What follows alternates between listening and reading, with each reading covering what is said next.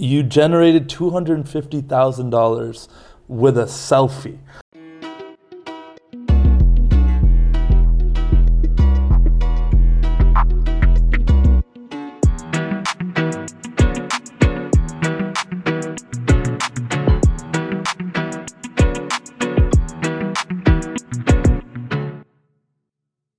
Brett Kauffman, welcome to the It's Not That Deep podcast, brother. I appreciate it. Thank it's been a long time coming, man. We've been trying to schedule this for a very long time.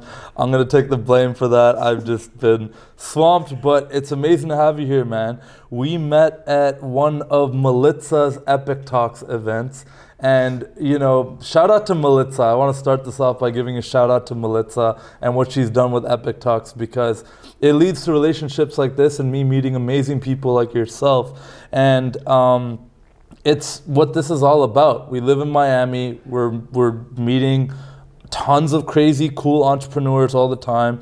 And I want to kind of give you the floor a little bit to introduce yourself and what you do. Yeah, absolutely. Before I do that, I remember our first time we actually, I think, met was at the obstacle course. Right. Yes, you and Jamie were both there. I remember Jamie crushed it on the telephone pole. Yeah. So for those that weren't there, we had to climb up this telephone pole which just had the handles and then balance on the top of it like two feet on a small surface and jump to like a trapeze bar. It was crazy. Terrifying. Like yeah. I went up the first time, I was like, can't do that. Then I ended up going up again. But yeah, Jamie was a beast at that. So shout out to his athleticism. It's so funny, and I hope I don't offend anyone with this, but I call those types of things white people activities. when you put yourself in just extreme dangerous situations for no reason other than just to have thrill and joy and adventure. But it was really fun. I, I loved that yeah. that day. It was so cool connecting with um, some of the people from Melitza's inner circle yeah. and you know, getting to know some of you guys. So yeah, that's right. That is exactly when we first met.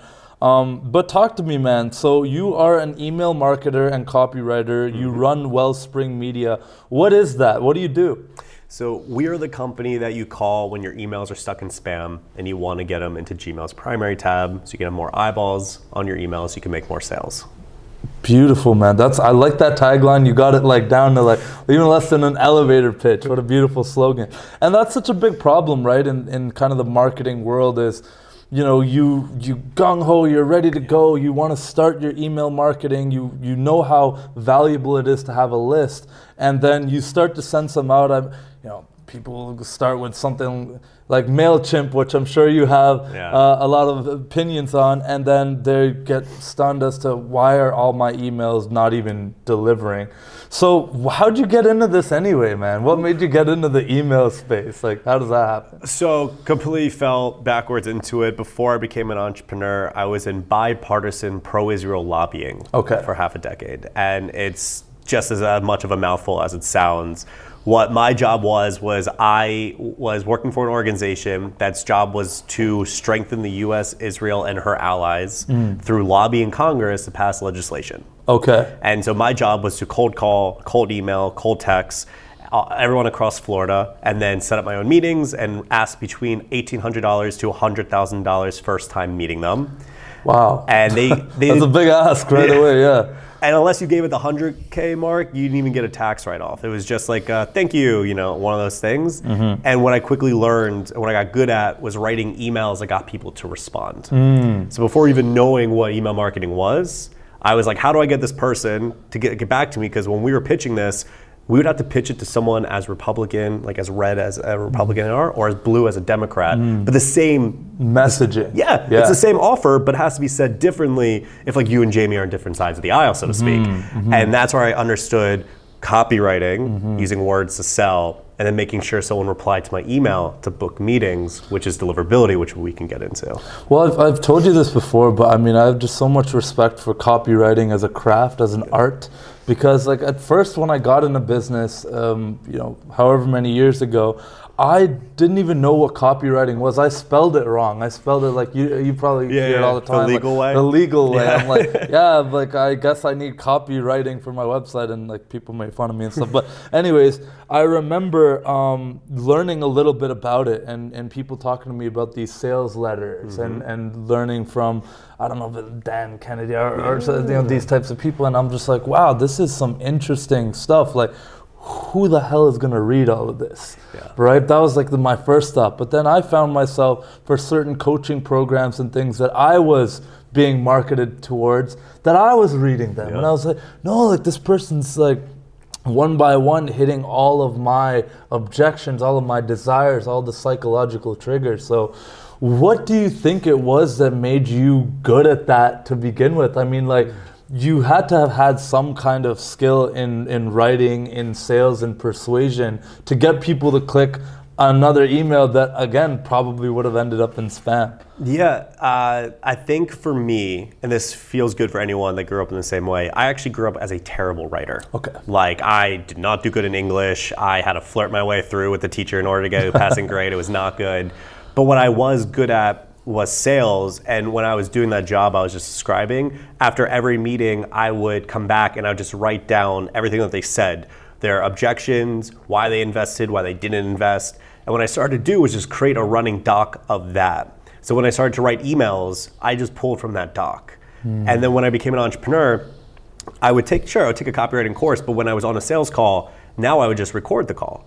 And then I would transcribe the call, put into otter.ai Nice. to get the full transcript, and then mark up the page. Like if it was mm. green, it was their hopes and dreams. If it was red, it was fear. If it was blue, it could have been something that they like have a question about. Mm. And I just started organizing Google Docs.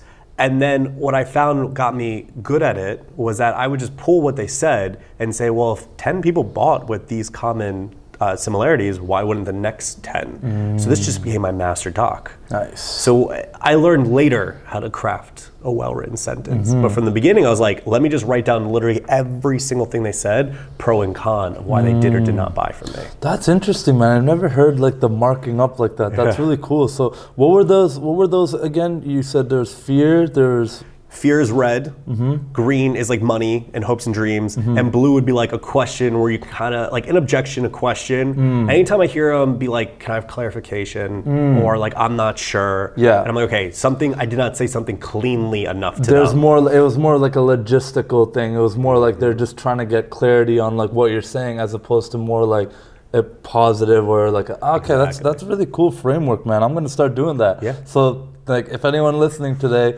record your sales calls, transcribe it with Otter AI, and then mark it up. Like Yep. that's like Tom Brady watching game film. That's you going back and studying your craft. So I like that. That's already. I mean, we're only a few minutes into this pod and getting insane value, man. So We're done. We can leave. That's it. Thank We're done here, guys. guys. Thanks for coming to this. Not that deep.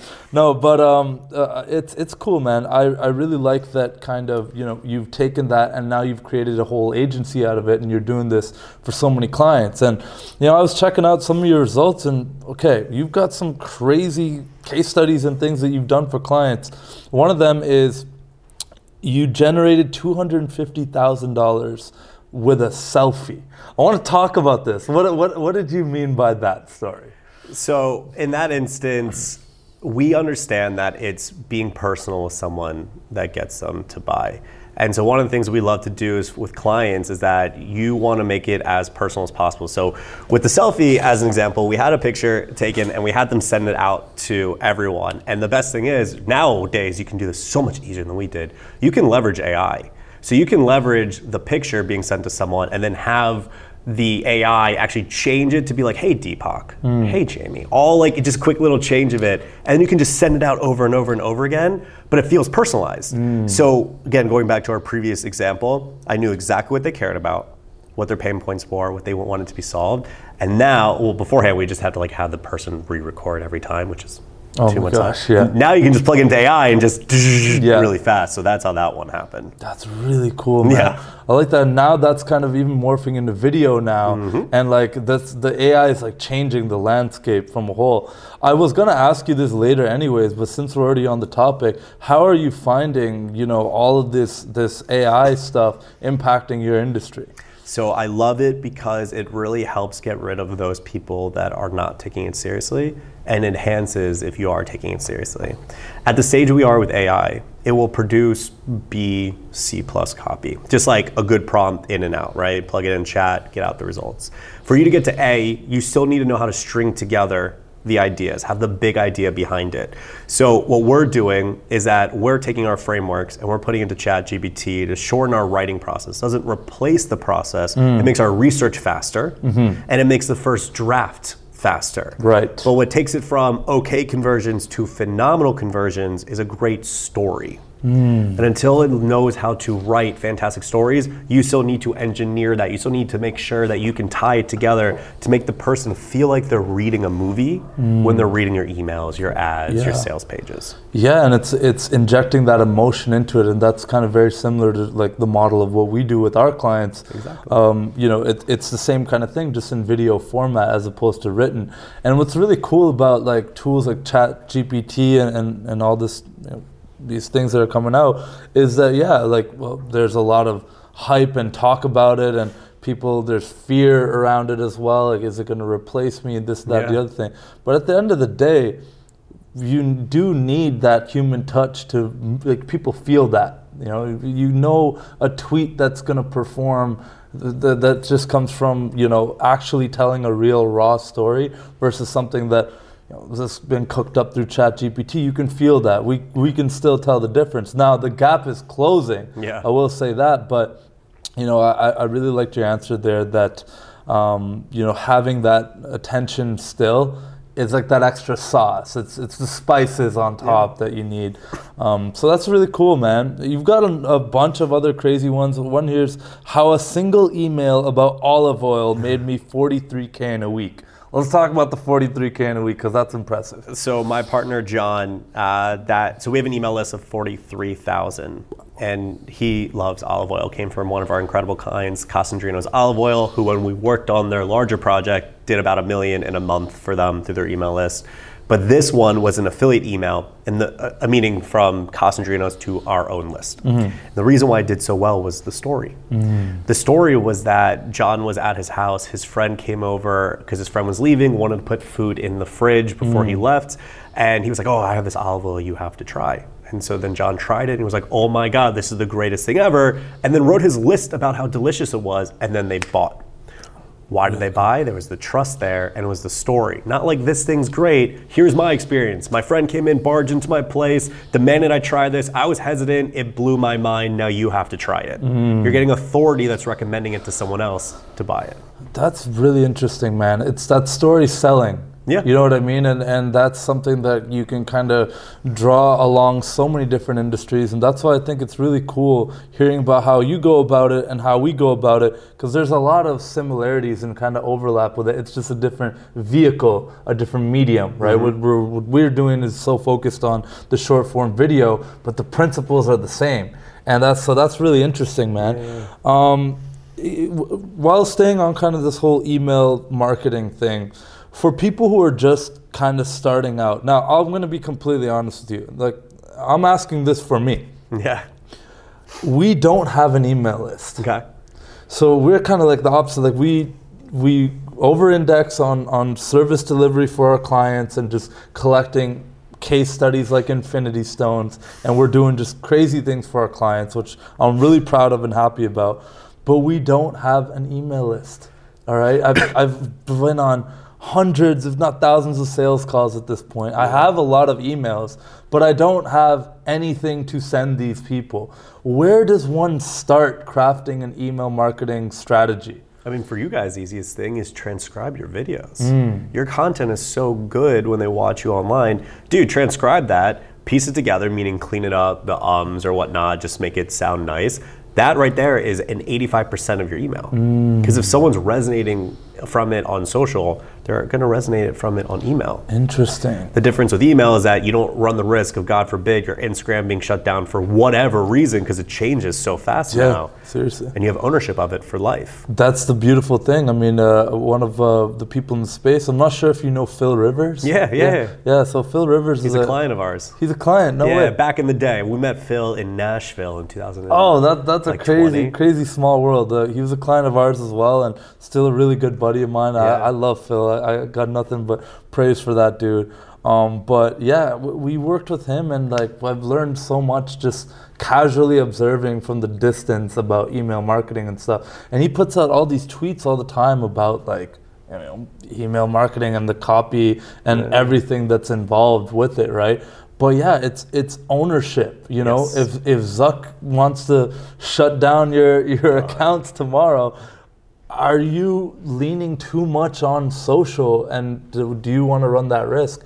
I'm scared of that. You know what I mean? If if that happens to some of our biggest clients or it happens to our accounts, we're gonna have to kind of scramble and get to email. So that's something I've always found, you know, with with podcast listeners, with an email list, you own that. That's something that, you know, doesn't matter if everything else shuts down. As long as I have an internet connection, I can get my message out to my people. So that's a beautiful thing. But in terms of strategy, like let's say someone like myself comes to you, what are kind of like the first few questions you ask to get like a better understanding of what type of content to make anyways? Yeah. So, well, what do you think would be interesting for your audience to know, like all the dirty secrets of getting into the primary tab and making sure that people read? I mean, whatever you're willing to share, you know. I, I always like cool. to ask first. I'm not sure, but because the content. So we started out as a copywriting agency, and we've been doing that for over a decade. And I will go on record, like I am now, and say if your email doesn't deliver, it does not matter how good the copy is. Mm. So we've actually shifted to being like, how do we make sure the deliverability, which means getting into the inbox, is so damn good and so high? Because then, yeah, okay, Then great. it's a numbers game. Exactly. Yeah. So you need both, but if you just focus on copy, okay. So because I was just, I, we were just on a call with a client. This was a, a sales call. Now he became a client an hour ago, and um, he was saying, "Oh, my open rates are like pretty good." Open rates are a misnomer, which means if you're like, I have even a 50% open rate, people are like, I'm the king. Okay, but what it really comes down to a successful list is broken up into hyper segmentations. What that means is, let's say you have. Um, 100,000 people on your list. Okay, and let's say you have what you really want is that each person is probably slightly different. So what we do is we categorize it. So you could have 10 lists of 10,000 under your main list. Okay. So instead of emailing everyone, you have automations. Breaking it up into, you're testing it out with A Exactly. group first. Okay. Because each automation is slightly different because that person could be a beginner, more advanced, farther advanced, the hottest person, and you have to talk to them slightly different. It could mm-hmm. be a mom trying to start a business, it could be someone our age trying to scale. Like mm-hmm. you can't have the same email to them. So your open rates are actually like you don't if you mail to your entire list, you're missing out on a lot of opens. Mm. If you break it up into tiny subset lists, then you get higher open rates because Gmail's happy with you because it's mm. going to land in primary because you're mailing to a small amount but high opens mm-hmm. versus a large amount and low opens. Ah. And then you get people excited to read from you because they know your email is specifically tailored to them. Mm. And then for like me, like, what's the next thing? Cool. can I learn So, so without getting too technical, are you creating a bunch of separate domains? So, like if Oh, I have a great question. deepsocialbrands.com, that's what we use for Yeah, our whole yeah. team, for our internal inbox, all that type of thing, right? If I have an email marketing team, is is what they're gonna do is create like Deep Social Brands Brett or Deep Social Brands Inc. And, and like all these different domains to send out, and like how does that work? That's that's a fantastic question. You always want to have different domains. It depends on how many you want to have. Mm-hmm. So, for example, anyone that's not your super hot buyers, and the way you know that is with tracking you can have in your email service provider, we recommend sending them to a different domain.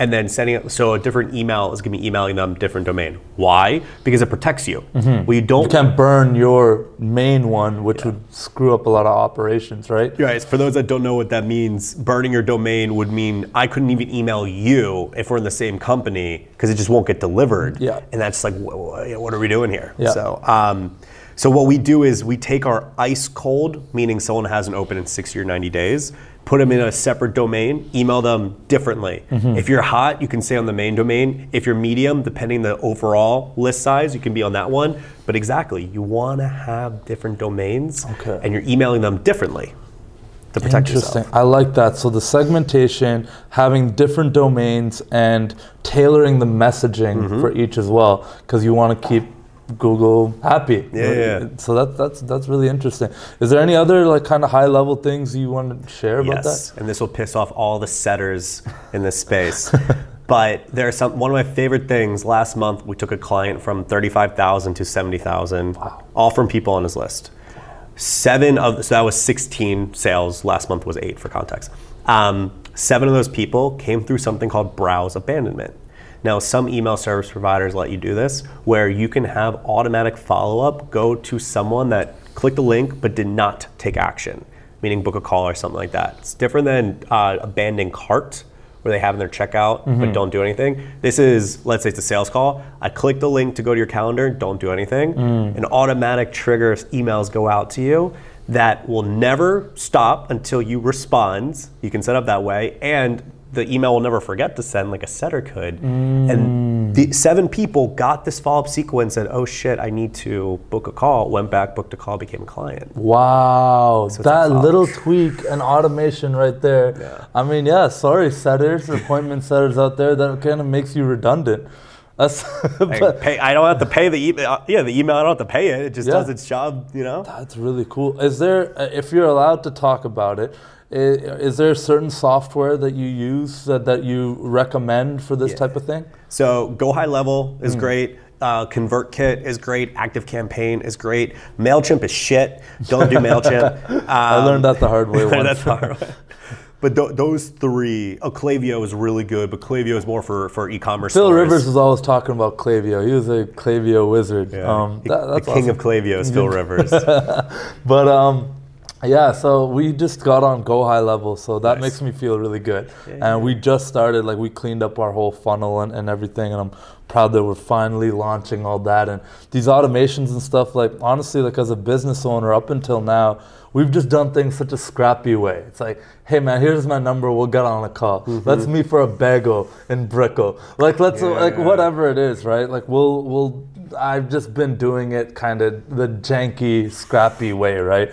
But now turning this into an actual company, you know, not just a you know a business, a small business. I, I'm now geeking out on things like this. Like I'm so interested in the back end stuff. I'm like, oh, it's really cool how like one little trigger can do this, and Yeah. these seven emails get sent off, and then this can help for no shows, and I can see how it all connects, and it's like this like matrix and i feel like doctor strange just mm-hmm. like i'm like this is just so cool how it all connects but no no the the email marketing piece is huge man but i like how it all syncs up. You got the copywriting the deliverability is important the softwares that you use.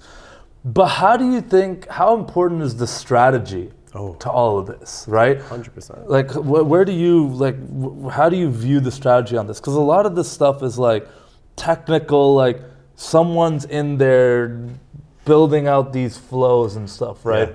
but like the strategy of it all like how do you approach that So same way you would approach a sales call with someone that doesn't know you, where you have to build a rapport, build a relationship. So your first few emails, especially if you're doing an opt-in, you have to give them immediately what they want. Give them immediately what they ask for. Otherwise, they're going to feel duped, and they're like, uh, "Why am I here?" So what you want is your opt-in to solve the problem. So that first email needs to be like, hey, here's exactly the thing you asked for. And then the follow up second email needs to say, did this solve your problem? And if it didn't, what else do you need for me to solve it? Because you gotta build that good trust like from the beginning. Yeah. After that, the strategy is, hey, here's other ways I can help you, and here's more about me. Tell me about you. Mm. Like you do on a sales call. Yeah. Understand their pain, build a relationship. And then eventually, what you want to do, what we always tell our clients in the first week, you have to pitch them. Uh, because you already built trust and you want to make sure that they're going to be used to reading your emails, used to getting value, used to an opportunity to learn from you. You know, I have a, I have a mentor that says um, it's unethical if you truly believe you can help someone to not pitch them. 100% So if you wait too long, they're going to be like, ah, what, do you want from me? You're not telling me anything. So in the first week, we build trust. We solve their initial. too much jab no right hook like yeah e- exactly i get it sorry continue No, saying so. The formula is like first first two emails solve the initial problem. The uh, like second, third to like fifth email is like building rapport, meaning a little bit about you, a little bit about them, explain how you can help them other problems, and then going right into the main offer that you have. got you Yeah. $75 million generated for your clients so far. I'm sure that number's probably even even bigger now, but bro, that's crazy. Let's talk about that for a second. From from a high level, I want to kind of hear your business journey as a whole. What are some of the highlights there of, of working with clients and making that much money for them? I would say my partners are probably the best highlights because I have two partners that are f- not only just phenomenal writers, but incredible humans. And what I enjoy is that our space can be like pretty broy t- from time to time. Yeah. And these guys have taught me just how to be like such a great gentleman and how to like be more in touch with my emotions, which brought out being a better writer. Mm. And what what one of my partners loves to say, like read between the lines better. So what is this? What is this sentence actually trying to tell you? Mm. What's the Not just the behind it? words on the email, but the intent reading between those lines. I like that a Yes. lot. And the way I pitch is different than John, as an example. John's a founder. He's a best-selling author five times over. Um, and when he when he pitches, it's it's coming from like more of a it's like a soft pitch, knowing I can like help you. Where mine, which I tailored it differently, used to be more like analytical. Here's exactly like Mm. the process. But with his, you can feel like the emotions, the story behind it. Yeah. So I learned so much how to incorporate beautiful stories into how I communicate Mm. now, because he literally gets paid to travel around the world telling stories. Yeah. So that has been a huge driver of our success because our clients come to us for personality driven copy and emails. Mm. Because they know that once it's delivered, then it's about great copy. And great copy is great stories. it's it's establishing that trust with people because you're already starting off the relationship with someone when you get an email when anytime you opt into something you're already starting it off on usually not the best foot you're already like look i'm asking for something from you i'm asking for probably one of the most intimate parts of your phone is to be in your email which all of us entrepreneurs are refreshing like All the time. crack all day Yeah. and and you know you're in there and you, uh, you're fighting against that unsubscribe button Yep. you're you're fighting against their time you're fighting against all these other social media apps for attention and the thing that's going to get them to actually stay with you. And i know this because i'm i've stayed loyal to a few there's a few um, things i'm subscribed to that i just will never unsubscribe to even if i don't open every email Yeah, or yeah. read each one. When i do i get so much value from it and it invokes such an emotion in me. And that's really kind of the next thing that i wanted to talk about here which you already touched on but everything boils down in this this sales game of you know fucking making these decisions based off fear or based off some sort of emotion mm-hmm. or logic right? Like hey this like makes sense for me right now and here's why. So that's something that i've seen time and time again come up in my business journey.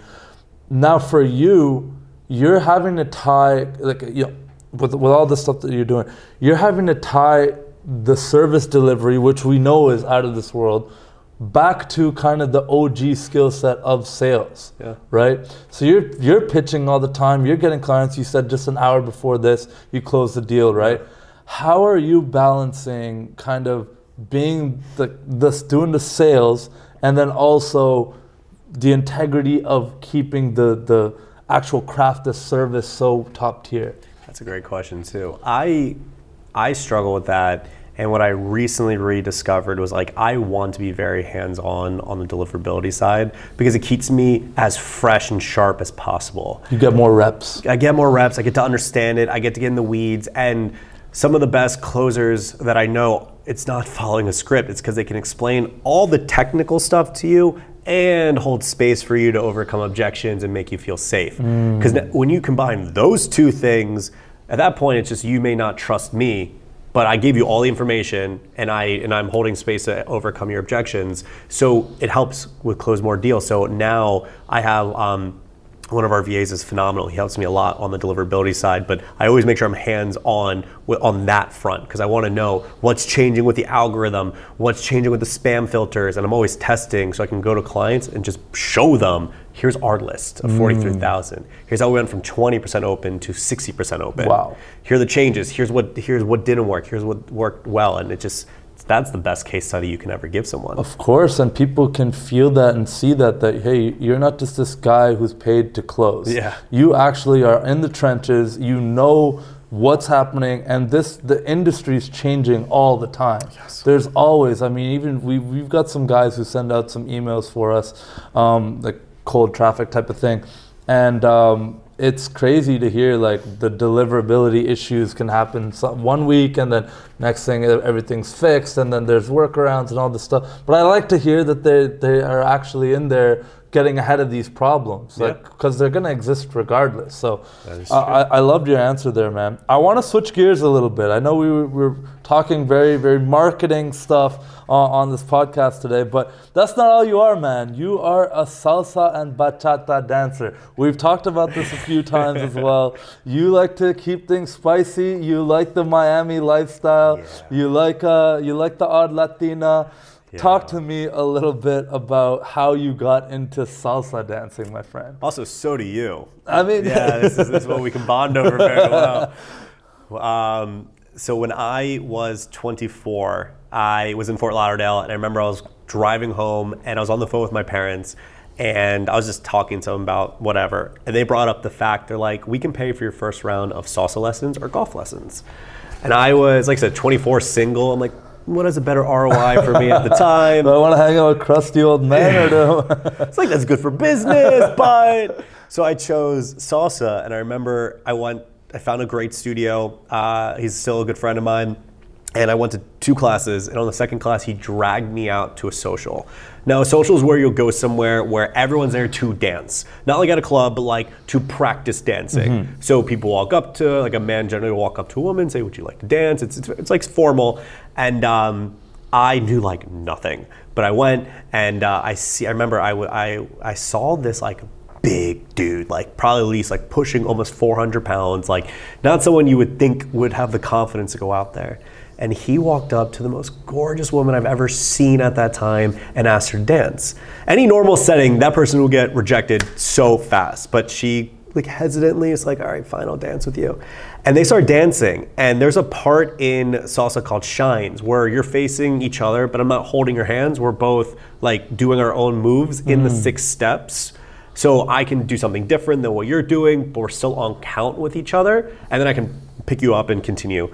And this man starts flapping his wings like a bird. And because that's part of Shines, he's expressing himself. And you could just see the passion and confidence you had. And you could see she was eating it up. She was laughing. She thought this was the greatest thing ever. And I remember, and, I, and then they the songs ended, and I think they ended up going home together because I saw them leave the, the venue together. I was like, okay, I see you. And I remember in that moment, I was saying, if this guy could do this, which stereotypically should not be able to do it, I can do the same thing coming from a dude, white dude with two left feet. And I fell in love with the challenge of learning something new. But more importantly, I fell in love with the fact that in our jobs we're very analytical. We always have to be on logically. Yeah. When I dance salsa and bachata, I don't have time to think. No, it's flow. It's don't think. Yes. It's feel. All feel. It's all feel. That's so cool. and I have to be able to communicate to my partner what to do without thinking what to do. And so I have to learn how to lead better, trust better, and like you said, just feel it out. Yeah, that's one thing. When uh, I mean, first of all, beautiful story. Love that man. Um, when I I lived in Colombia for a little while, so during COVID, I, I moved down there. And I was living in Medellin, and I had made a bunch of friends there. And I remember, you know, I had this kind of story that I told myself always, this kind of limiting belief that like, oh, I don't, I don't, like, I don't dance. Yeah. Like no, like I, I, I grew up a football player. Like I don't, I'd go to the club, but I'd do the most minimal. Like I'm not dancing, bro. I'm not gonna do that because it was just you know the not not something that I wanted to do to express myself. I it was like uh maybe a, ge- gender stereotype in North America to like, hey, look, guys don't really dance. Like, I'm not gonna go out there and bust a move. But I come down to Latin America and it's it's completely different. All the guys dance. It's like from from a young age, everybody, guys, girls, everybody's dancing. It and it doesn't even have to be this sexual thing. It's just a thing Yeah. that you do. And everyone would get together in, in these like kind of evenings, kind of like a mini social, even like a few people just having drinks together, and they would just dance. Yeah. And the dancing was the thing. That was the thing that they were having fun doing. And I was like, they're like, "Oh no, no, come on, dance!" And like some of the some of my friends at the time were like, "No, no, like you have to dance." I'm like, "No, no, no, no, I'm good. Like I'm not. I don't. I don't want to do all Yeah. that. Like you guys have fun though." And it's it's like that kid who doesn't get in the swimming pool type of thing, right? And they're like, "No, like you have to dance. It's not that hard." And they showed me a couple like bachata moves, and I just got really into it. And I was moving my hips, I was moving my body, I was like getting into it and feeling the music. They're like, "You're really good. You naturally have rhythm." Yeah. I'm like, "Oh, stop it, guys! Like you're just being nice and stuff." But I never felt like I had more fun and more flow and more passion and enjoyment, everything that you described, than when I just, because what they would say, because I was so tense at first. Yeah. They're Yeah. like, dude, let go, loosen up, just feel the music. I'm like, no, but I don't know what step to do. It's like, don't worry about the step, just do what feels right. And it's like, that letting go is what lets you really enjoy it. And I found myself looking more forward to the dancing than usually I'd be more looking forward to the drinking Yeah. or the, you know, whatever it is, like the the show or whatever we're doing. But now I'm like, I just want to dance. And I would be we'd be switching and all this stuff and I'm like, this is the thing. I love it. It's addicting. It's very addicting, man. Yeah. We found ourselves in a great city for that as well. Yeah. Being in Miami, it's like uh, Latin America in a lot of ways. That's kind of one of the last things I want to talk to you about on the podcast today, man. How long have you lived in Miami and what significance does the city have to you? Oof. So I haven't lived in the same spot more than two years since 2011. There's just been opportunities, just always moved around. So I was very good at meeting people, but it was hard for me to build deep, genuine relationships because I was like here and be like, see ya. Yeah. Uh, so Miami, I'm now going into year three. Nice. I think year three, yeah, yeah, and I love it. This city has everything, a combination of just everything you could want. We just talked about like the Latin culture.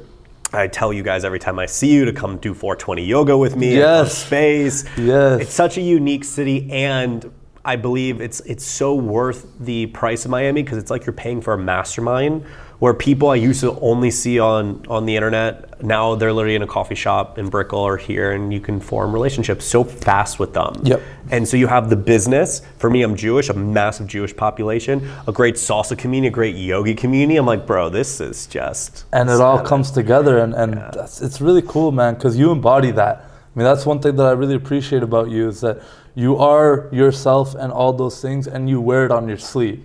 What you see is what you get you know and, and you know when, whenever i see you at these events it's so cool seeing you you networking you growing your business your community but also staying true to the things that like you're passionate about. Yeah. so so that's incredible man. Um, we are going to wrap this podcast up pretty soon, but I wanted to give you the space to do some shameless self promotion of anything that you want to.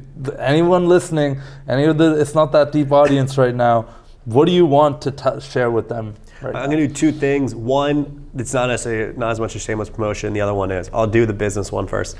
Uh, like I said earlier, we're the ones where we get your emails out of the spam folder into Gmail's primary tab. There is so much money left in your email list. And if you think your current open rates are good now, imagine if they were 5, 10, 15, 20% higher, because that just means more eyeballs on your emails. Easy example you have a 50,000 person list and you have 20% open, that's 10,000 people. If that goes to 25%, that's 12,500. 2,500 new eyeballs seeing your emails where the only other way of getting that is paying for ads or hopefully one of your reels takes off. The idea is that this is already on your list and you never have to pay for ever again.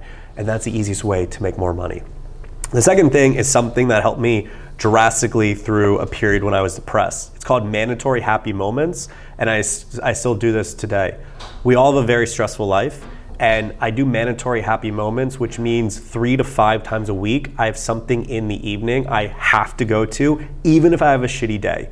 The reason for that is if I have a terrible day and I do a happy moment, worst comes to worst, my day's neutral. If I have a great day and a great thing at night, I feel euphoric. My mm. day feels incredible. So for me, it's working out, it's salsa, it's yoga, it's just like doing things like this, it's epic talks. It's just something you enjoy that makes you happy, but you have to schedule it in your in your week and make it mm. mandatory because worst case scenario it's neutral, best case scenario you are living on cloud 9. Wow, that is beautiful. I'm stealing that, Brett. that, that's amazing. Mandatory happy moments. I love that, brother. Thank you so much for coming on. It's not that deep. It won't be the last time. Nope. Uh, I'm glad we were able to co- cover, you know, a plethora of topics today, but it's not that deep. It's not that deep. Thanks for coming on the show, my brother. Appreciate it. Thank Where you, can my man. people find you? Ah, yes. Instagram, Brett, B R E T T, Kaufman, K A U F M A N. The number's 26. I'll give it to you to drop in the show notes. Exactly. Appreciate you, brother. Just remember, guys, it's not that deep.